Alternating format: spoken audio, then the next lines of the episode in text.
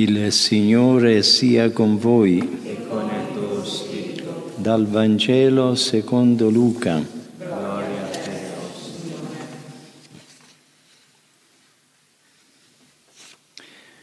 In quel tempo Gesù disse, guai a te Corazin, guai a te Bezzaida, perché se a Tiro e a Sidone fossero avvenuti i prodigi che avvennero in mezzo a voi, già da tempo, vestite di sacco, cosparse di cenere, si sarebbero convertite. Ebbene, nel giudizio Tiro e Sidone saranno trattate meno duramente di voi. E tu, Cafarnao, sarai forse innalzata fino al cielo, fino agli inferi prece- precipiterai. Chi ascolta voi, ascolta me. Chi disprezza voi, disprezza me. Chi disprezza me, disprezza colui che mi ha mandato. Parola del Signore. Gloria a Te, nostra delitta. Sia lodato Gesù Cristo.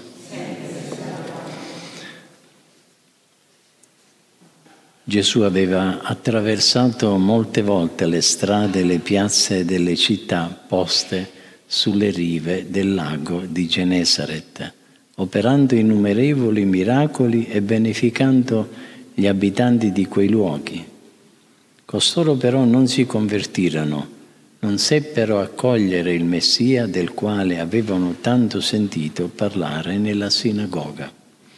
Per questo il Signore addolorato così commenta nel Vangelo di oggi, guai a te Corazin, guai a te Bezzaida, perché se a Tiro e a Sidone fossero avvenuti i prodigi che avvennero in mezzo a voi, già da tempo vestite di sacco, cosparso di cenere, si sarebbero convertite.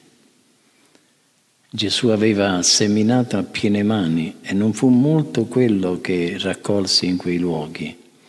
I segni si erano moltiplicati uno dopo l'altro, ma quelle popolazioni non fecero penitenza e senza la conversione del cuore la fede si oscura e non sa riconoscere Cristo che ci visita. Tiro e Sidone, città pagane, avevano meno responsabilità perché avevano ricevuto meno grazie. Dice lo Spirito Santo nella lettera agli ebrei, oggi se udite la sua voce non inturite i vostri cuori. Gesù parla agli uomini di tutti i tempi. Gesù continua a passare per le nostre città e paesi, spargendo le sue benedizioni su di noi. Ed è di essenziale importanza per la nostra vita saperlo ascoltare e compiere la sua volontà. Non c'è nulla al mondo che sia altrettanto importante. In ogni momento è necessario ascoltare con prontezza e docilità le chiamate che Cristo rivolge al cuore di ciascuno, perché il fatto che la fede non sia entrata in tutti gli uomini non è da imputare alla bontà di Dio, bensì alle disposizioni di chi riceve il messaggio evangelico.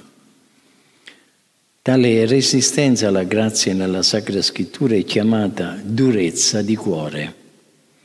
L'uomo suole addurre a volte difficoltà intellettuali o dottrinali a convertirsi o a fare un passo avanti nel cammino della fede. Spesso però si tratta in realtà di cattive disposizioni della volontà che si rifiuta di abbandonare un'abitudine negativa o di lottare con decisione contro un difetto che ostacola una maggiore corrispondenza a quel che il Signore passandogli accanto gli sta chiedendo. La mortificazione prepara l'anima a udire il Signore e dispone la volontà a seguirlo. Con la mortificazione il nostro cuore si trasforma in terra buona che attende la semente per dare frutto. Come il contadino dobbiamo strappare e bruciare le erbe cattive che tendono sempre a crescere nell'anima, la pigrizia, l'egoismo, l'invidia e la curiosità. Chi ha preso la ferma risoluzione di condurre una vita cristiana integra e coerente deve proporsi l'esercizio continuo di morire all'uomo vecchio con le sue azioni, di morire cioè al complesso delle cattive tendenze ereditate da Adamo, la triplice concupiscenza che bisogna combattere con la pratica della mortificazione.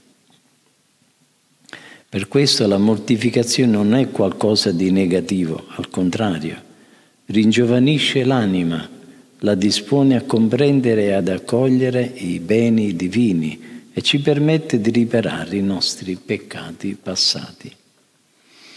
In mezzo alle nostre attività troviamo principalmente due campi per la mortificazione quotidiana. In primo luogo l'accettazione amorosa e serena dei contrattempi nei quali ogni giorno ci imbattiamo.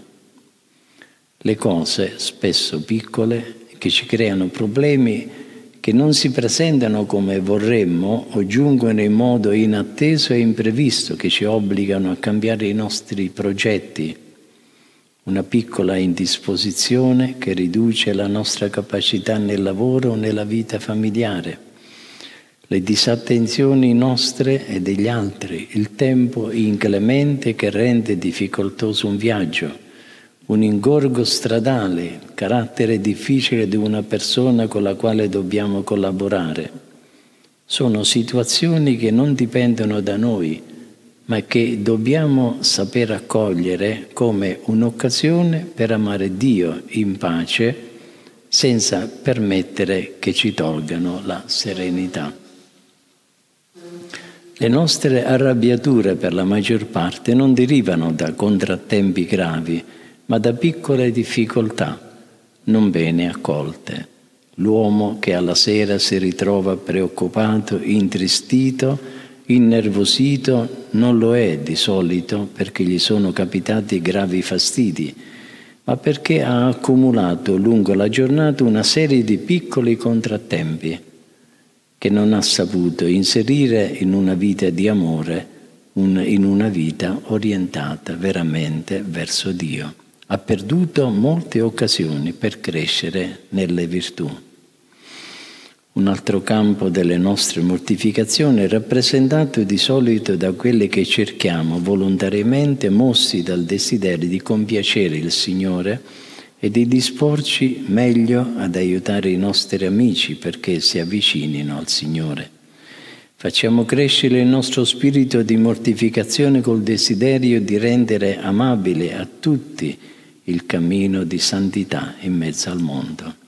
Mettiamo a frutto tutte le azioni, le rinunce, i sacrifici, i servizi di ogni giorno, trasformiamoli in atti di amore e facciamone un mazzolino di fiori che alla fine della giornata offriremo al buon Dio per la sua gloria e per il bene delle anime. Sia lodato Gesù Cristo.